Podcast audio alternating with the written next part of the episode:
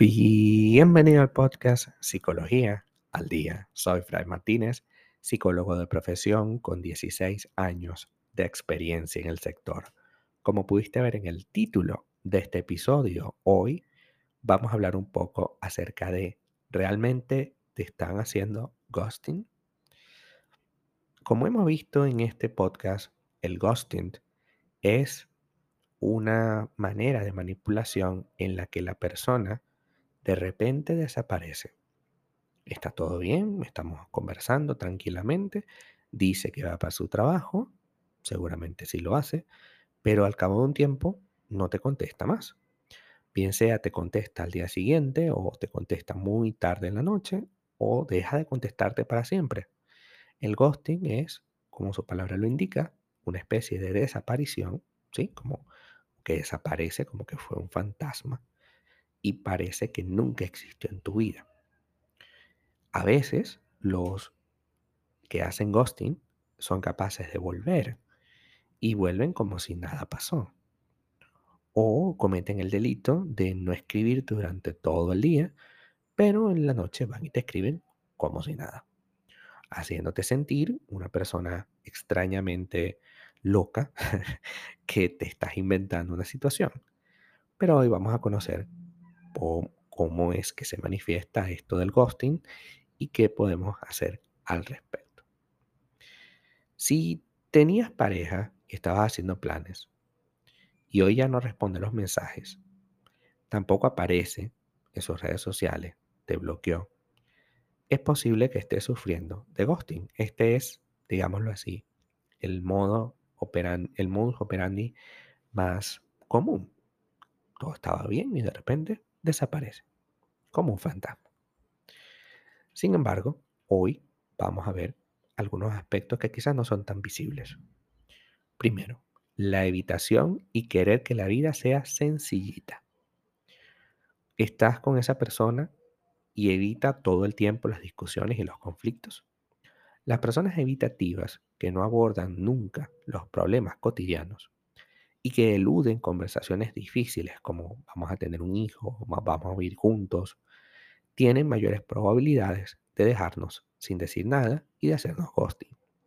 Son perfiles, son maneras de, construir su vida en las que prefieren que las relaciones y la vida misma sea súper fácil, súper sencilla y súper divertida.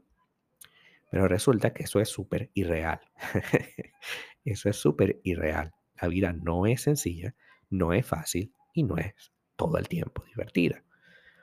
Y tampoco es que vamos al otro extremo, no es que sea difícil, no es que sea imposible, no es que sea un aburrimiento.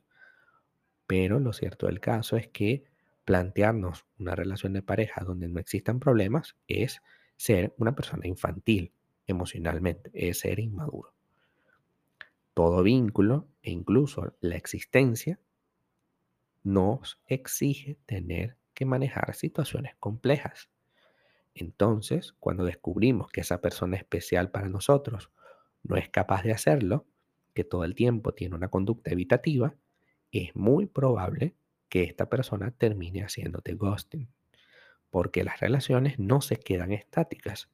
Ninguna relación se queda estática. Todas las relaciones son dinámicas.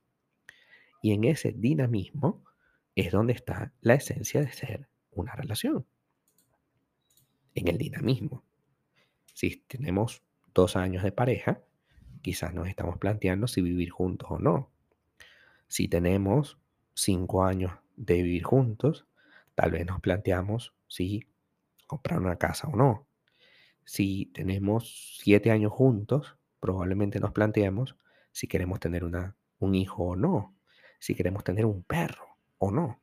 La existencia siempre es dinámica, nunca es estática, pero para estas personas, las que sufren de evitación, quieren que todo sea exactamente igual.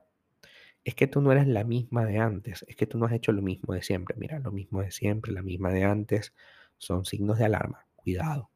Una cosa es que yo mantenga cierto patrón, por supuesto, para identificarme, y otra cosa muy distinta es que sea la misma o el mismo. No se puede ser el mismo. no puede ser la vida hiper divertida, hiper fácil, hiper sencilla. Todo se va complicando. Segundo, personas con baja autoestima. Hay personas que tienen baja autoestima y les hace caer en conductas desgastantes como dolorosas. Son esas conductas que temen irracionalmente, que temen defraudar a tu pareja, a su pareja y que no son capaces de respetar sus propios valores. Son personas, al igual que la primera, huirizas que siempre huyen porque no son capaces de enfrentarse a algo.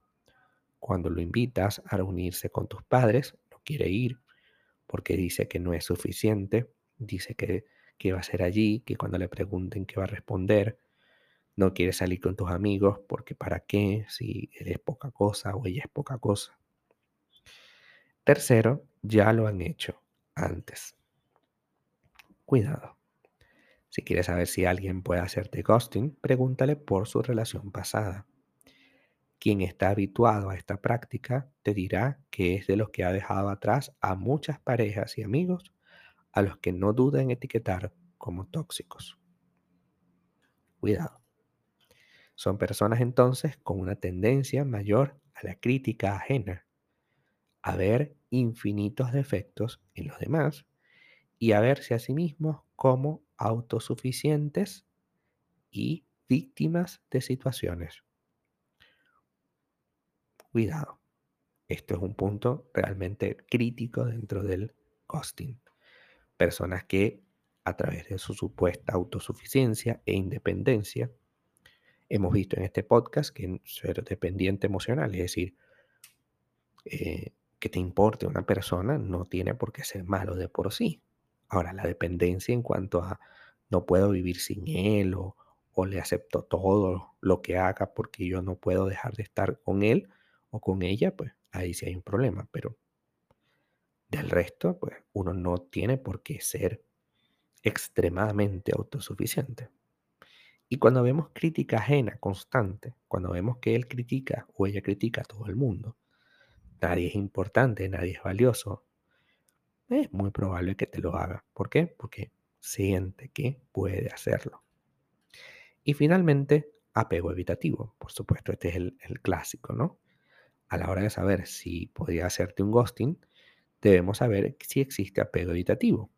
Al igual que al principio, el apego evitativo se refiere a esas personas que no son capaces de establecer una relación íntima que cuando yo le converso sobre algo íntimo, personal, esta persona no sabe cómo gestionar eso.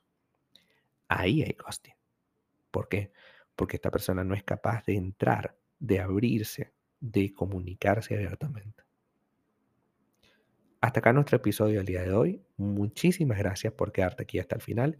Si deseas saber más sobre mi contenido, www.fraymartinez.com para consultas online www.fraymartinez.com y también sígueme en mi Instagram, arroba fraymartinez20.